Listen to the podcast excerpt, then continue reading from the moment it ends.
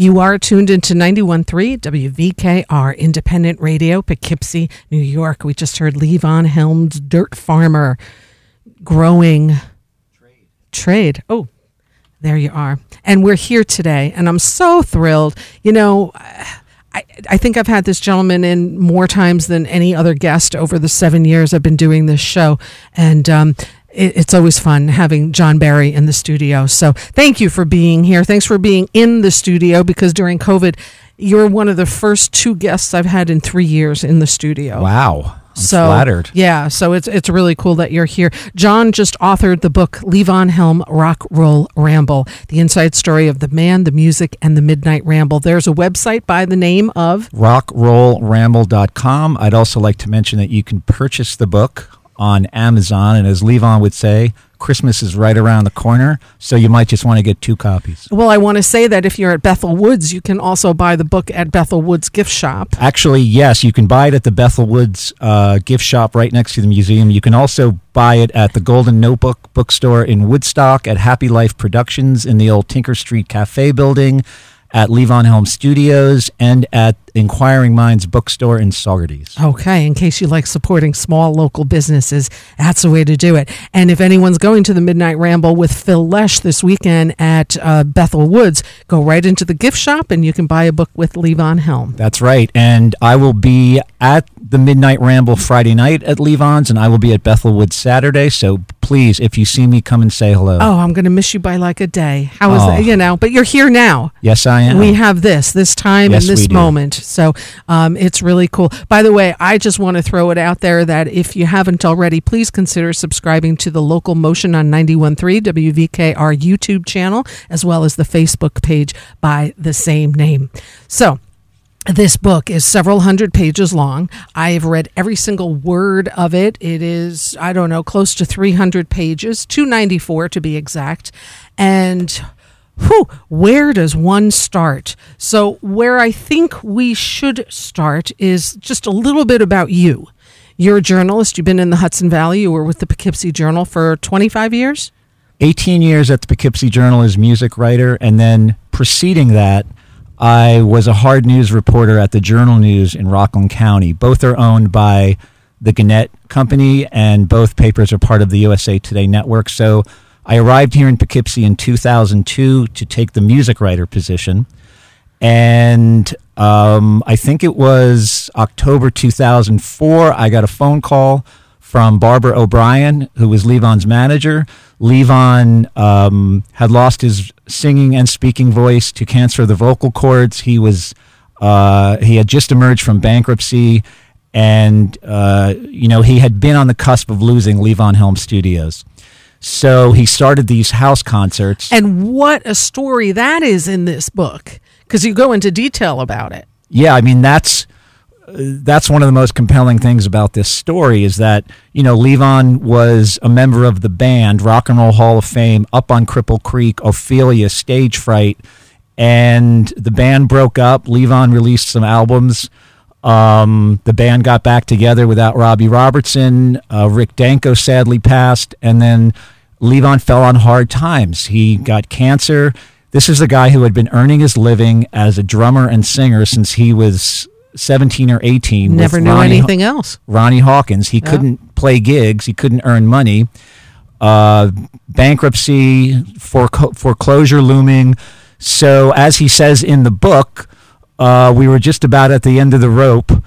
Uh, so we were going to have a couple of uh, couple of big nights, you know, go out with a bang, a couple of rent parties, and then people wanted to start paying to come to these, and these became the Midnight Ramble.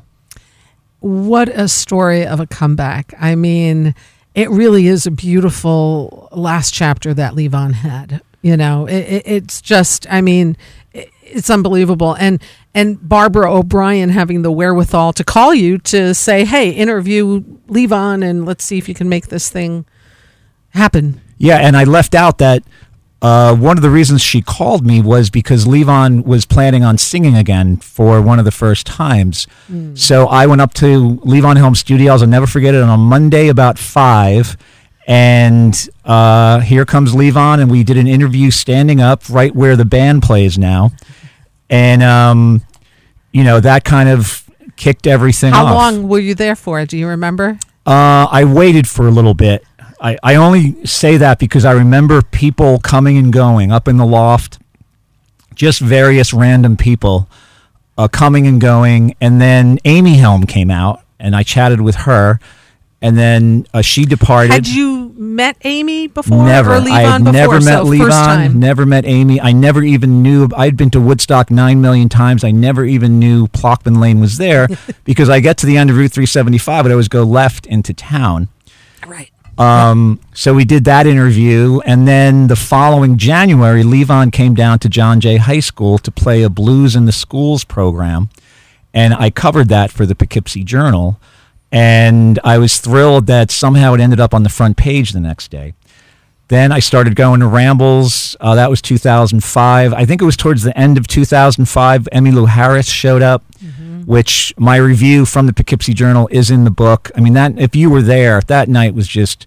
I can remember Emmylou Harris playing Red Dirt Girl, and you could literally hear people breathing. It was so quiet. Wow. Wow. Beautiful.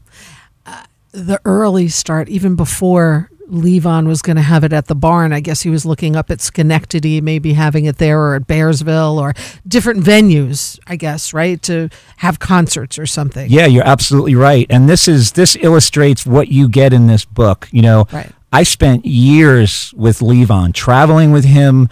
I was there during the week at Levon Helm Studios. After the ramble, when everybody would go home, I was very grateful to be invited into the kitchen where Levon would kind of hold court with the opening band members, the Levon Helm band members. If he had friends in town, friends from Woodstock, um, and he would just there would be storytelling and this and that and uh, I was grateful to be invited by Levon and Barbara to hang around with my digital recorder. And this thing was on the whole time. It's on the whole time, and I would be recording and kind of, you know, being a fly on the wall. Right. So I have hundreds and hundreds of hours of recordings. We would also, if Levon was doing a show at the Beacon Theater, I would travel down where it would just be me, Levon, and Chris Howe, his driver, who sadly passed away recently. And uh, you know the, the the program was put your recorder on and just be around to catch things. Right. So um, I would I transcribed those recordings, and that's what provided the foundation of the book. So I can tell you, no other writer spent as much time with Levon as I did during this period of his life. I know that because there was no one else around. Right. What you get in this book, you will not get anywhere, else. No magazine article, no other book. And it's not about the band. It's Right. about Levon's Midnight Ramble. Yes. Time, It's not a life story. It, it, No. it- it's uh, the ramble years. It's the Ramble years. Ringo Starr wrote the foreword. I'm very grateful to Ringo and his team for that. Yep. And I'm just so incredibly grateful to Larry, Teresa, Byron Isaacs, Jimmy Oh my God! Well, Justin we're going to go through all of them. So the dedication, which I will read, is is very kind of you to. It says, "quote This book is dedicated to Chris Howe, a pivotal member of Team Levon. Without his support and encouragement, this book would never have seen the light of day. Thank you, Chris." Unquote. Um, and then, of course, the uh, foreword, which is, quote, Levon was a friend of mine and he also played drums. Levon was an incredible musician and singer. I loved playing with him, but he was even he was an even better friend and human being. Peace and love, Ringo, unquote. I mean, that's some good stuff, you know. I mean, he was an, apparently a very loved man. Uh, One of the, and I knew this was a re- special relationship from my years of doing this show, also. But let's start from the very beginning of um, of the Rambles as they started to get going, and Jimmy Vivino and his friendship with Levon. It seemed like I think you had noted um, he came around a lot of times when people weren't coming around Levon. Yeah, I neglected to thank Jimmy V when I was just rattling off names, but uh, thank you so much, Jimmy Vivino. Uh, just as with the other Levon Helm Band members, your interest, encouragement, support, your time. Uh, there's a whole chapter on Jimmy V, who, if you're not familiar with him, he was in Conan's band. He's in the Fab Four. He sits in with Government Mule quite Canned often. Heat now. He's been doing canned That's heat. right. Yeah. That's right. If you Yeah. don't follow him on Instagram, you Yeah. should start following him. He's just playing all over the place. So Yeah. Jimmy uh, is friends with John Sebastian, and he was up in Woodstock hanging out, playing music with John Sebastian.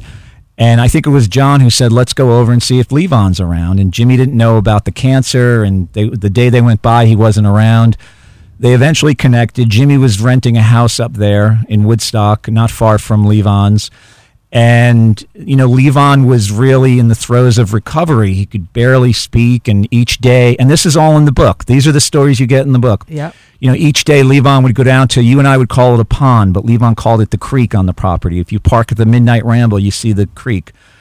And he'd make a fire, and Jimmy would bust out his guitar, and, uh, you know, he would play. And then, as Levon says in the book, at the end of the afternoon, Jimmy would swear that I helped him with the song. Mm-hmm. Jimmy says, "Hey, I'd like to." After some time, Jimmy says, "Hey, you know, I'd like to start a band, and I could use a drummer." You know, that was Jimmy's nice, respectful way of saying, "Let's play." Um, do you want to play? We'll play in a band. We'll call it the Barn Burners. So Levon joined in, and the Barn Burners were a pivotal piece. Uh, their Wednesday night residency at the old Joyous Lake in Woodstock. You know, that's a big piece of the puzzle in terms of Levon getting back on his feet uh, starting to sing again, and Just playing music. just Yeah. playing music. And you know, you just can't overstate. You know, Levon says in the book that you know Jimmy helped him start the Ramble, and I think Jimmy said something like, you know, I, I wasn't even there. You know, uh, in, in typical hum humility, humble in his typical hu- humble way, Jimmy Vivino, Right. most humble guy, just Oh, like Levon. hundred percent. Yeah. Uh, but Levon uh, says without question that the Rambles never would have started without Jimmy Without Vivino. Jimmy Vivino. Yeah, yeah. It sounds like it. Um, what I didn't realize, I mean, there are several things I learned in reading this book, um, is also the start with Brendan McDonough and the real early sound people and all of that. Like they were in there from the beginning. Yeah, you know, when I was in college, I went to SUNY New Paltz, and I can remember seeing a band called the Apple Pickers Union at Snug Harbor. I clearly remember seeing them there. And as you'll read in the book, uh, Brendan McDonough, uh, who became the stage manager at the Rambles, Brendan's gone on tour with Nine Inch Nails and um, Rich Robinson from the Black Crowes. You know, Brendan's working at the highest levels of the music industry. And he also became the stage manager at the Rambles. He'd be on the road. But he was in a band called the Apple Pickers Union with Andrew Schober, um, Brian Perillo, Andrew's wife Julia. They would drive up two hours one way to see the Joyous Lake barn burner shows on Wednesday nights. They got to know Levon. He said, as Levon said to a lot of people, well, come on up to Woodstock. They moved up. Um, they spent a lot of time at Levon Helm Studios. Now, this is years before the Rambles, when you know it was a whole different ball game over at the studio. It wasn't what you see now, Right. and you know that is another contributing factor. But it's another kind of peek behind the curtain. It's another like you're just saying you didn't know that piece of the story, and my goal was to do this over and over and over again in this book. You know the band and what we already know about Levon. It's all wonderful stuff, and we love it. And you know, it's part of American music history. But in this book, I I'm giving you stuff you don't know, don't and you're know. only going to Yes. find it here. I can guarantee you oh, that. Oh, for sure, for sure. There is no way, and I don't care how in you know how much you think you know about the Ramble and Levon and all of that. There are stories here that without reading this book, you're never going to hear them because you had the great privilege and honor of sitting with Levon for hours and days and months and years of just listening to the man. and it's it's an incredible story, and I really worked hard to give it do it justice. I read you a thing before we went on air, and and it's just Levon talking, and I peed my pants when I was laughing about him when he was talking about being in Turkey Scratch and going to school, and and just funnier than hell. I mean, it was hysterical, but it's not because it was just Levon talking. It's just the way he was, his demeanor, and it was just really great to to hear him in conversation and. um and through your words, but it was just all his conversation, which was really cool. And- Go ahead. if I could just uh, interject that um, I've been to Turkey Scratch, Arkansas Yes. twice. it's in the Mississippi Delta. It's not far from Memphis across the Mississippi River. So a lot of there's a whole chapter on Arkansas. Yes. I spent a day driving around Turkey Scratch with Annalee Amsden, who is Annalee from The Weight, and Mary Cavett.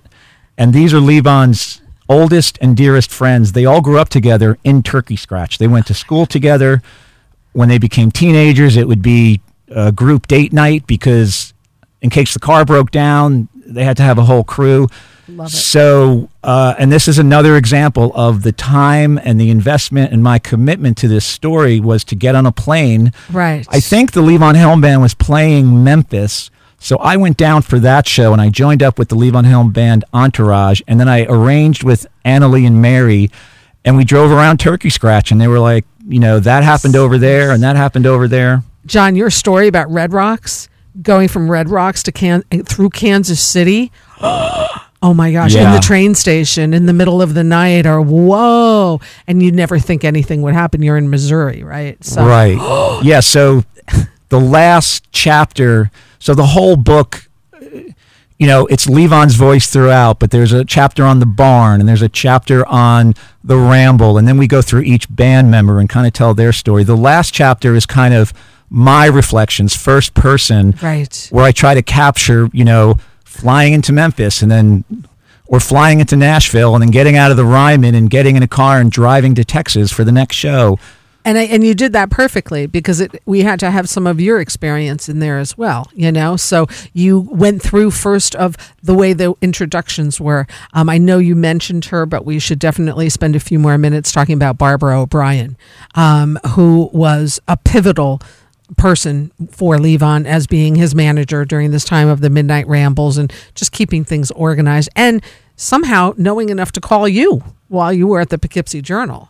I mean, tell us and anyone that will read this book and again this is called levon helm rock roll ramble and you can find this on amazon and some of the local bookstores will go through that again at the end of the conversation and there's a website by the same name so you can always purchase things right there but with barbara um, not having if she's never made that call things would have been very different Who knows? Right. Who knows? I think I would have eventually made my way up i there, think but so yeah yeah yeah maybe as just an attendee. Right, right, right. So yeah, so it was a beautiful thing that um, and that Barbara kind of coordinated and got together. Also, there's a chapter, and the chapter four of this book is on Barbara O'Brien, dedicating nine pages to that. And then we also have Tony LeBeau. Uh, let's talk about him. You've got a chapter dedicated to him. Tony, where do I start? Tony did my website, rockrollramble.com. Tony was in charge of all things levonhelm.com.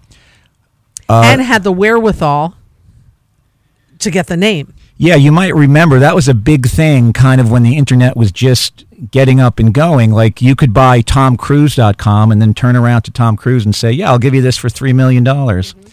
So Tony bought the domain levonhelm.com, but it was always with the idea to hold it for Levon. If he wanted to do a website, if he just wanted it, uh, you know, there was no ill will there by any means. Tony was doing it to protect it because he was such a big fan of Levon and the band. And, you know, Tony saw uh, the band on the Bob Dylan tour in 1974. And um, so uh, at that point, someone in Levon's camp looked it up and got to Tony. And that's how Tony got into the picture. And let me tell you, you know, Tony and Dawn LeBeau, uh, Dawn was a pivotal member of Team Levon as well. Just, you know, they're very emblematic of Levon. They would go see Levon play out at the Stephen Talkhouse in Amagansett at the uh, tip of Long Island, out towards the Hamptons. And, you know, one thing led to another, and then you had the whole domain thing. And, you know, Tony ran levonhelm.com and he designed it. And you have to understand that, you know, there were basically two ways to get into the land of Levon Helm. One was to go to a ramble and you go to the ticket booth and Tom and Kathy Gagliardi and their team would check you in. Or you go to levonhelm.com. That was really the two ways into this world. And levonhelm.com is a place where Levon earned a lot of his revenue tickets, merchandise. Um, and that was a big reason why this whole thing got started was to get Levon out of debt and get him out of bankruptcy and get this guy back on his feet again and let him focus on the music and the team kind of so uh, you know tickets for the Beacon Theater. I mean Levon's big comeback shows in 2007 I think was the first year. Uh, so the roles of Barbara O'Brien, Tony LeBeau, Dawn LeBeau, and Janine Kane, the office manager, Yep. You know, you just can't overstate it. And I really, if I'm piquing your interest at all here, please get a copy of the book. You can go to Amazon, type in Levon Rock, Roll, and Ramble.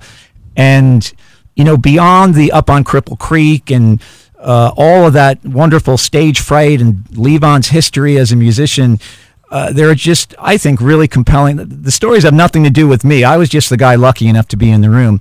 But I think these are some of the most compelling stories I've ever heard in my life. Absolutely. And beyond the music, you know, Levon's story of, you know, he's basically born into poverty. He has nothing. He gets it all. He, he has nothing. He wins it all. He loses it all and he gets it back. I mm-hmm. mean, far beyond music, Levon is a testament to the enduring American spirit and resiliency and those things that get us up out of bed every morning and, you know, defeat and uh, calamity and, uh, you know, the pitfalls and the steep declines. You know, this guy went through it all head on collisions, you know, ups and downs, but he always stuck in it. And he had this triumphant cap to his life. I mean, this ramble era, this midnight ramble that I write about in this book is sheer triumph. It's what all of us, me and you and everybody listening, it's all, we're all pursuing this. Yes. And Levon wanted nothing more than to to share it with us. Mm-hmm. You know, you you were at Rambles. Yeah, He yeah. wanted nothing more than to ever for ever, it wasn't about him. He wanted everyone to join in. He wanted everyone to have a piece of the pie, and everyone that I saw walked out of that place feeling like they were just as important as Levon Helm because that's what he was all about. Absolutely. And he'd walk out of that back door there, come up to his drum thing, and just smile at everybody in such a warm smile. And you knew he was Genuine. grateful for the people that came there, that spent the money on the ticket to come there. It really meant everything to him. And and it was really heartwarming just to see that face. And if you close your eyes, you can just you can have that imprint in your brain forever. Like that's never going to go away. Um, I know that every musician's, and I think all of them by now have been on my show of the Midnight Ramble Band. All of them, not one has not said this. Every single one of them says those were the best musical years of their lives. Well, I think Le- if Levon was with us, he would have uh, said that to you. I think it's Erik Lawrence, uh, saxophone player, um, who played in the Barn Burners and he played in the Levon Helm Band. And I think it was after the first Beacon shows in 2007, which were really the first shows outside of Levon Helm Studios. You know, that was a big deal. Right. And Levon sold out the first one. And he then didn't think he could sell out the That's second right. one. That's right. I'm pretty sure I'd have to go back, but I'm pretty sure after the two Beacon shows in mid March, it was St. Patrick's Day weekend. Eric said that Levon called him up and said, "Tell the rest of the guys and girls this is the best band I've ever been in." And there's a quote in the book uh, about the band uh, where Levon said it was a miserable it was a miserable deal. Albert Grossman being you know kept secretive like Bob Dylan, Albert's other client. Uh, you know, Levon said the the band was a miserable deal. After the first two or three albums, it was uh, greatest hits, and as he would say, live from you know where. So, uh, just to put into perspective, you know, more than one person has said that this was Levon's happiest time in his Oh, life. I can imagine. And how beautiful with Amy, his daughter, um, being on that stage with her dad, you know, and those special moments. I was watching the other night, um, and I might play it if I have time today. The Weight, the, them performing the Weight at the Ryman. Yeah. And it was Amy. There was one um, paragraph where it was just Amy and Levon, and it was just the love that was there and how beautiful for both of them to have had that experience, father and daughter, to be performing for all those years. You know, of course, she had Ollabelle and they opened up and all of that, but but just it was just heavenly to have that as well. You know, so it, that was a really special time to. Um, you know, feel like you're part of the family there. So that was cool. Um, I know for me, I, this man probably gave me more inspiration to do this show than anyone. I use his music to start my show. We have to wouldn't be complete if we didn't talk about Larry Campbell. Yeah, Larry. Uh, you know, I knew from the beginning that Larry uh, would Larry would need a whole chapter. Yeah. I mean, um, the music director for the Levon Helm Band, Grammy-winning producer, and um, I'm just so grateful to Larry and Teresa Williams, his Yes, wife, yes. and another Levon Helm Band member, uh, just for their. I mean, the interest in this book, their encouragement, their support, their time. I'm going to stop you for a second and Yeah. I'm going to read a quote off the back of the book. Again, the book is called Levon Helm Rock Roll Ramble, written by today's guest author, John W. Barry. Quote John Barry was the perfect fly on the wall during this great last chapter and final curtain call in Levon Helm's life. He was the quintessential observer from the early days of the Midnight Ramble to the end and has brilliantly captured the details and the spirit of that time, of that wonderful time in this book. Unquote. Larry Campbell, musical director and producer for Levon Helm Band. Yeah, I mean, I just, I, I, I don't think I have enough time in this lifetime to express my gratitude to Larry and Yeah, me Teresa. I mean, it's, it's crazy because I uh, went to see Bob Dylan often before I started going to the Rambles, and Larry played in Bob Dylan's band Mm-hmm. for years. So Larry Campbell was always this guy on stage at Madison Square Garden or Saratoga Performing Arts Center or wherever else I was seeing Dylan. And just to get to know him um, and, uh, you know, uh, his whole story, I, I mean, uh, I'll be forever indebted to Larry and Teresa. I Larry tells a story in the book. As I said, I think there's just many compelling stories, but one of the one that I just love the most is, uh, and and this is how Dirt Farmer, Levon's Grammy-winning comeback album in 2007 came about. Was they were just kind of like, um, you know, at Levon Helm Studios playing some songs, kind of seeing where it was going. You know, there was no Hey, let's make a. Grammy winning album. No, they, right. it was just like, hey, let's play these songs from Levon's childhood and uh, from another time, and let's just see where it goes. So they're kind of doing that, and then kind of Teresa joined in, and it was very informal, very informal. And uh, previously, Larry, who's played with everybody, he was playing with Dolly Parton. And Dolly Parton's, I think it was her tour manager, I could be wrong, someone in a management capacity, he had taken a job at Vanguard Records. So he just randomly calls up Larry and says, Hey, Larry, I have this new job. Uh, if you're ever working on something interesting, let me know and let's talk about it. And he said, Well, actually, we're working on, we're kind of far down the road with this album with Levon, and, you know, let's talk. And a meeting followed, and boom, uh, Dirt Farmer came out on Vanguard. Just, I mean, talk about happenstance. I- I- just r- remarkable. I mean, I, I, I, it's yeah. It, there's just so many words. I remember the first interview I ever did again was with Larry and Teresa on this show, and the homework that I did. You know, the first time you do anything like that, you're like, wow.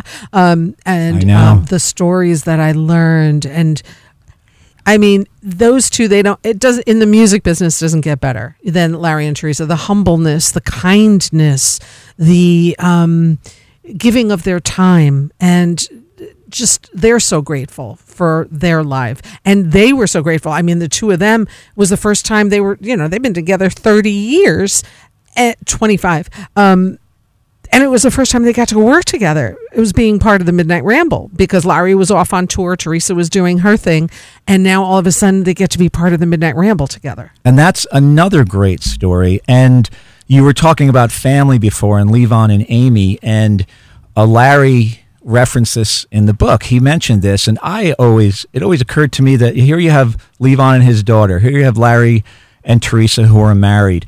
There was such a sense of family and friends during the midnight ramble. I mean, you had the potluck table in the garage. Yes. You know, if you never went to a midnight ramble, everyone would like if you're going to someone's barbecue, you bring potatoes, you say, "What can I bring?" Right. So there's a table in the garage. It was the merch area. Levon called it the company store, which I always loved. And so you have this kind of home, down home feeling. You have a lot of acoustic instruments. You have this sense of family. You have this sense of friendship with the potluck table. And then you keep going and you get to know the staff and the security guys and the guys parking your car and you know the ladies running the merch booth And the ticket fire booth pit and the there. fire pit. I mean, Yeah. uh, you're I tell you, I mean, for for me, just eh, going, you know, been there, still sometimes go. Um, you pull onto that property at 160 Plochmann Lane in Woodstock, and you're entering church. As far as I'm concerned, it's sacred ground. You go, you get out of your car, and you see the creek, and you just walk around, and you can feel Levon's spirit. You can feel it in the rafters when you're there. You can see the drum kit, and you can just feel him there and there there is no place quite like it that's for sure but when he was there and and it was always so cool because one of the things at the midnight ramble which you more than well know you never knew who was going to show up Barbara always said that. You never know. I mean, as I write in the book, uh, I I was up in the loft one night during the show, and I turned to my left, and there's Chris Robinson with the Black Crowes. No security, no Mm-hmm. Right. entre- Just He's hanging out. dancing. yeah Another night, um, I walk in, uh, not up the stairs. There were doors on the other side that I came in, and it was like the opening band. And I just come in, and it's really dark, and I'm like taking off my jacket, and I just happen to turn to the right, and who was standing by himself in the corner watching the opening band? But Jackson Browne. Um, I mean, Mumford and Sons. Ricky Skaggs played there after the Dutchess County Fair. Um, Joan Osborne, Bob Weir, Phil Lesh, mavis staple Mavis. yeah. I was, I, I still can't believe it, but there was just an album released Yes. of Levon and Mavis. I was very glad to be welcomed. There was a week of rehearsals Oh, that man. preceded Were that ramble. there? I was very glad to be welcomed to be a fly on the wall. I was Ah. there for that whole thing Ah. during the rehearsals. So to see that album come out was just something very special. and but the porch did you get to see them sing I was there organically i guess Erik Lawrence or something videoed it or did you during also the rainstorm. yeah yeah yeah I was right there. oh man And I bring that up because I just want to drive home the fact that, you know, that's the insight I had up at Levon Helm Studios, and that's what I tried to capture in this book. I mean, Right. I hate to keep repeating myself, but you're going to find stuff in this book that you've never read. Absolutely. You're never going to read it anywhere else. Yeah, absolutely. And Levon, um, how'd you get him to say, "Yeah, let's do this"?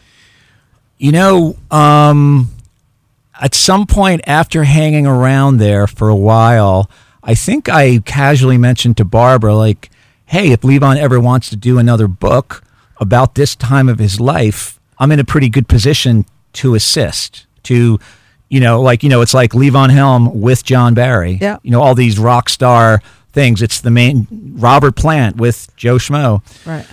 So, uh, you know, I kind of said it half not serious, and then nothing was ever said again. And I think I brought it up again, and somehow the discussion gained traction.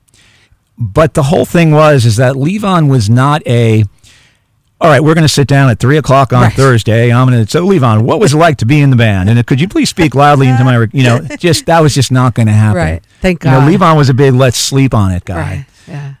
Um, so Barbara, in her genius way, which you know Barbara was a genius with so much, she said, just hang around, get a digital recorder if you don't have one. Just hang around. Know when, know how to not cross a line. Mm-hmm. Disappear into the background mm-hmm. because if you don't do that, it's not going to work. Just hang around, have your recorder. Let's see what happens. Just use your common sense. And I learned a lot about how to conduct myself when you're in Levon Helm's kitchen and Jane Fonda, which is written in the book, Jane Fonda is in the kitchen, And you met her. or Bob Weir or Phil Lesh. You know, you there's a right way to act and there's a wrong way to act. Working at the Poughkeepsie Journal, you know this. You find yourself in the craziest of situations and you see, what I always learned is don't act at all and 10 times out of 10 some clown doesn't know how to act and then you know, It's everyone over. gets that out it's of their over. system. I think I heard, and I don't know where I heard this from, and maybe you have heard it. Levon would say um, the best photographer is of like music photographer is the one that you don't see. I've never heard that, but that sounds like Levon. And I don't remember where I heard that, but that's Yeah. that that and I That was my mission and mantra. And just to get back to Jane Fonda for a second, if I could. yeah. So on July 31st, 2010, I know, I, Sorry, I can I know, recite this book. I know, this I've read this book over a hundred times. Um, so Levon plays Radio City with Willie Nelson on a Wednesday. Amazing. Then we all go up to Canandaigua near Rochester, and he plays kind of a SPAC kind of place with Willie. Nothing on Friday, and then Thursday is Phil Lesh with his two sons, Brian and Graham, Larry, Teresa, and Justin Guip. Open the Ramble. And Jane Fonda and Catherine Keener were in Woodstock filming Peace, Love, and Misunderstanding at the time. So Levon and Jane, they're old friends. They were in this TV movie called The Dollmaker. So they go way back.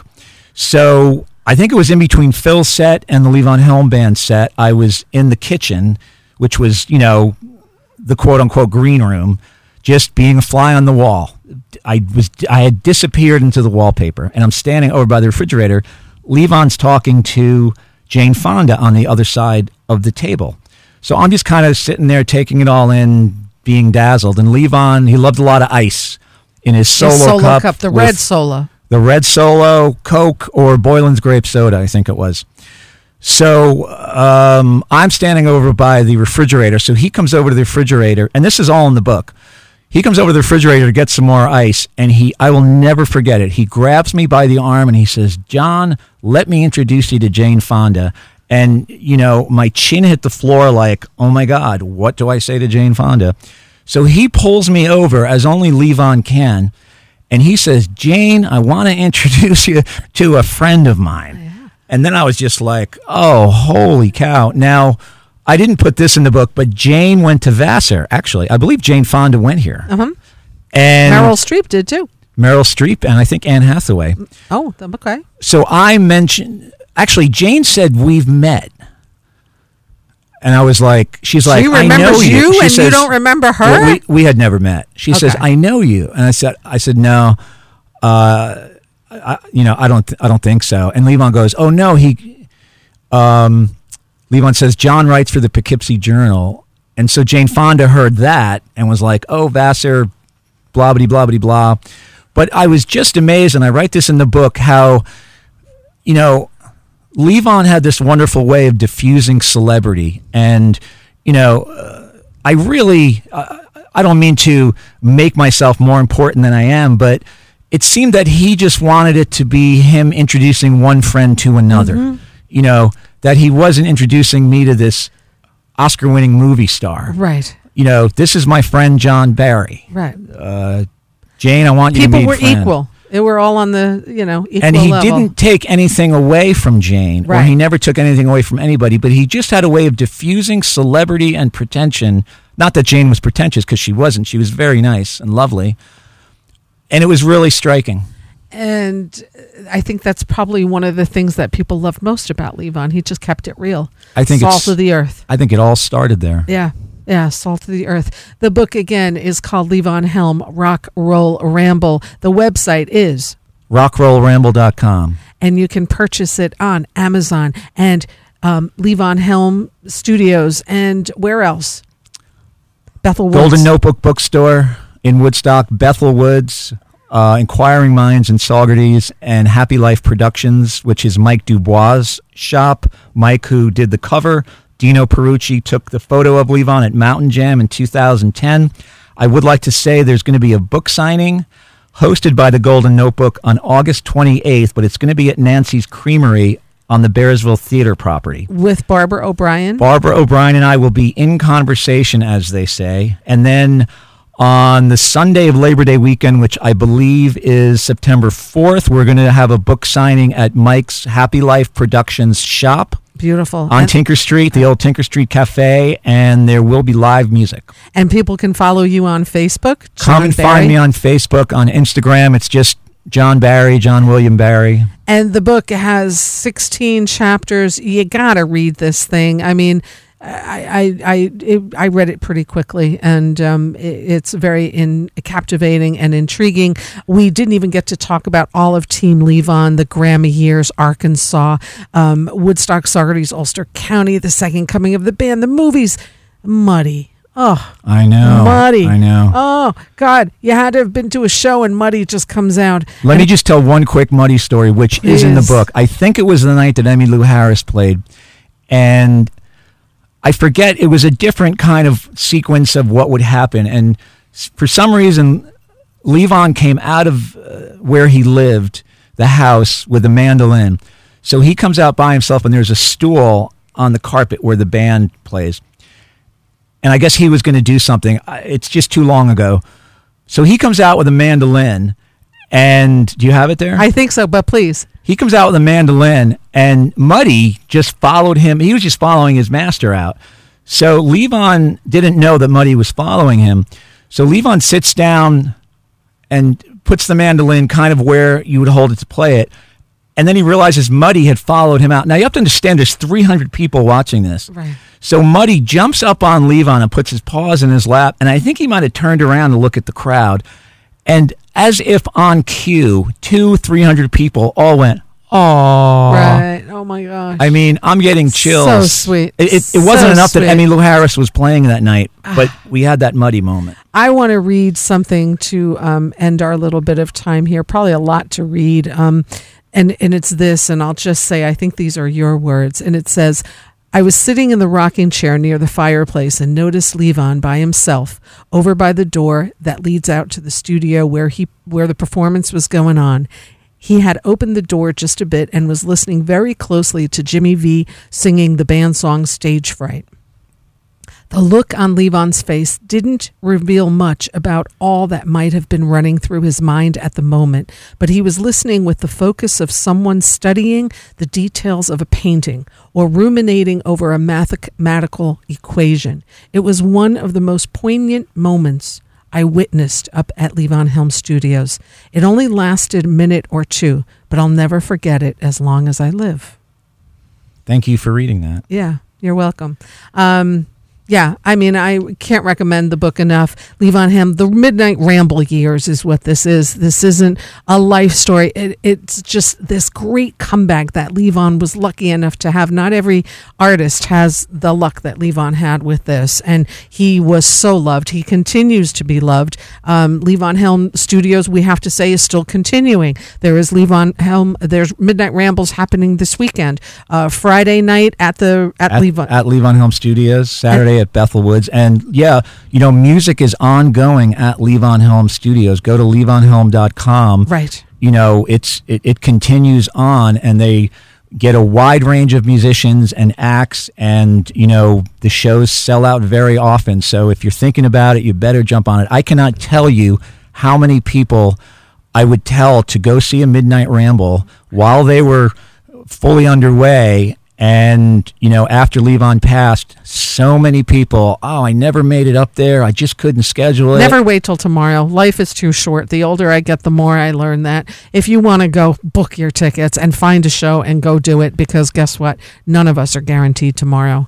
So, you know, I cannot wait, and he's not telling me either, folks. I cannot wait, but I know some people know um, what's going on next with Mr. Barry. And it's funny because I've called you Mr. Barry for as long as yes I've known I, you. i've noticed Yes. So um, uh, we look forward to the next book, the next adventure with uh, what you have. Um, you are definitely a huge supporter of music in the area. I mean, I got to know you just from seeing you at every damn show I went to. I think to. we met at Levon Helm we Studios. might have met at Levon Helm Studios. I really think we might have, because I think I was at KZE and I was going up there a lot, and and I think just, oh, are you John Barry with the Poughkeepsie Journal? So I think that whole thing started, and I think that's where you and I met. And boy, I th- I'll tell you, it's a beautiful thing when music, you know. Gets people together, and in my life, that's ninety percent of my situation. And just just let me say, Rita, that you know your passion for music, and you know you're out at shows, and uh, you know your passion for music is so inspiring, and you have these couple of hours here, and you showcase uh, such wonderful and uh, wonderful musicians with such generous spirits, and I know that you know you have a loyal following, and I you know you just go to social media.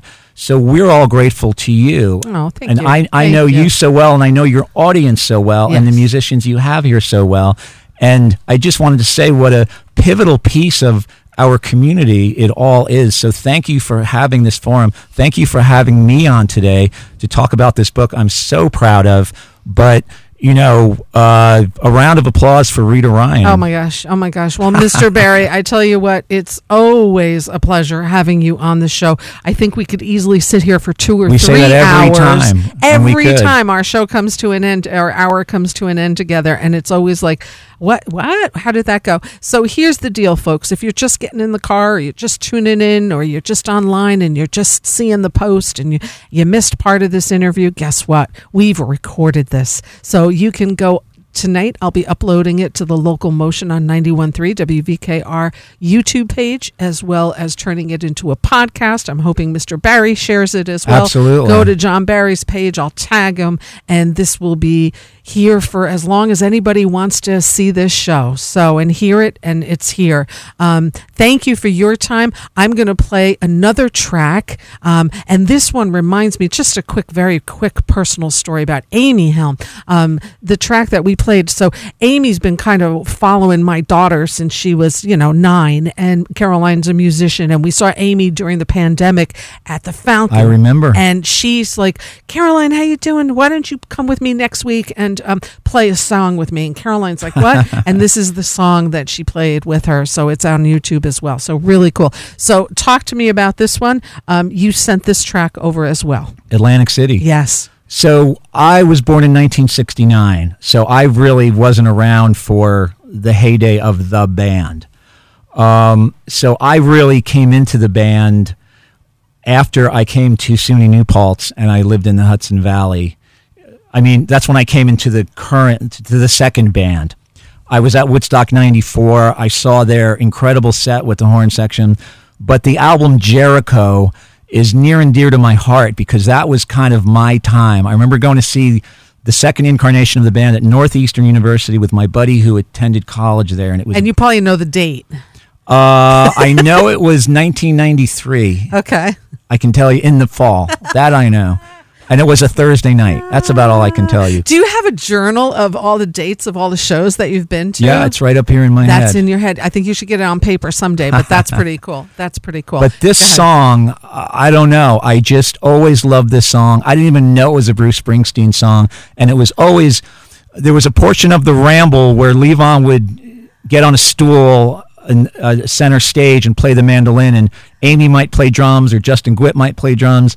And they would do this song. They do "Got Me a Woman," maybe "Deep Ellum Blues," but Atlantic City, you know, it just it holds my mystique. I'm not a big gambler, but I love the whole mystique and the lore of Atlantic City. And let's not forget that, you know, Levon and uh, in the early days, you know, they all played Somers Point, New Jersey at uh, Tony Mart's. You know, that's that's a big piece of their story, which I believe is not very far from Atlantic City. Atlantic City, pretty well. That's what we're going to listen to. Thank you so much Thank for you. your your your efforts because this was a big undertaking. 14 years. It was years and it was financial too. That's right. And for that you had to pay for and and just time and that's time you never get back. But what a beautiful time spent. And um, Levon was lucky to have you and you would have easily made him proud, as I am sure you are making his family proud. All those that were there during this time are happy to have all those memories put in print thanks to you. I like to think that Levon would have been happy with He the would have been finished happy. product. Good job, John Barry. Thank you for your time here today. Let's go out with a, a track by the band. Thank you, John. Thank you, Rita. 91.3 WVKR.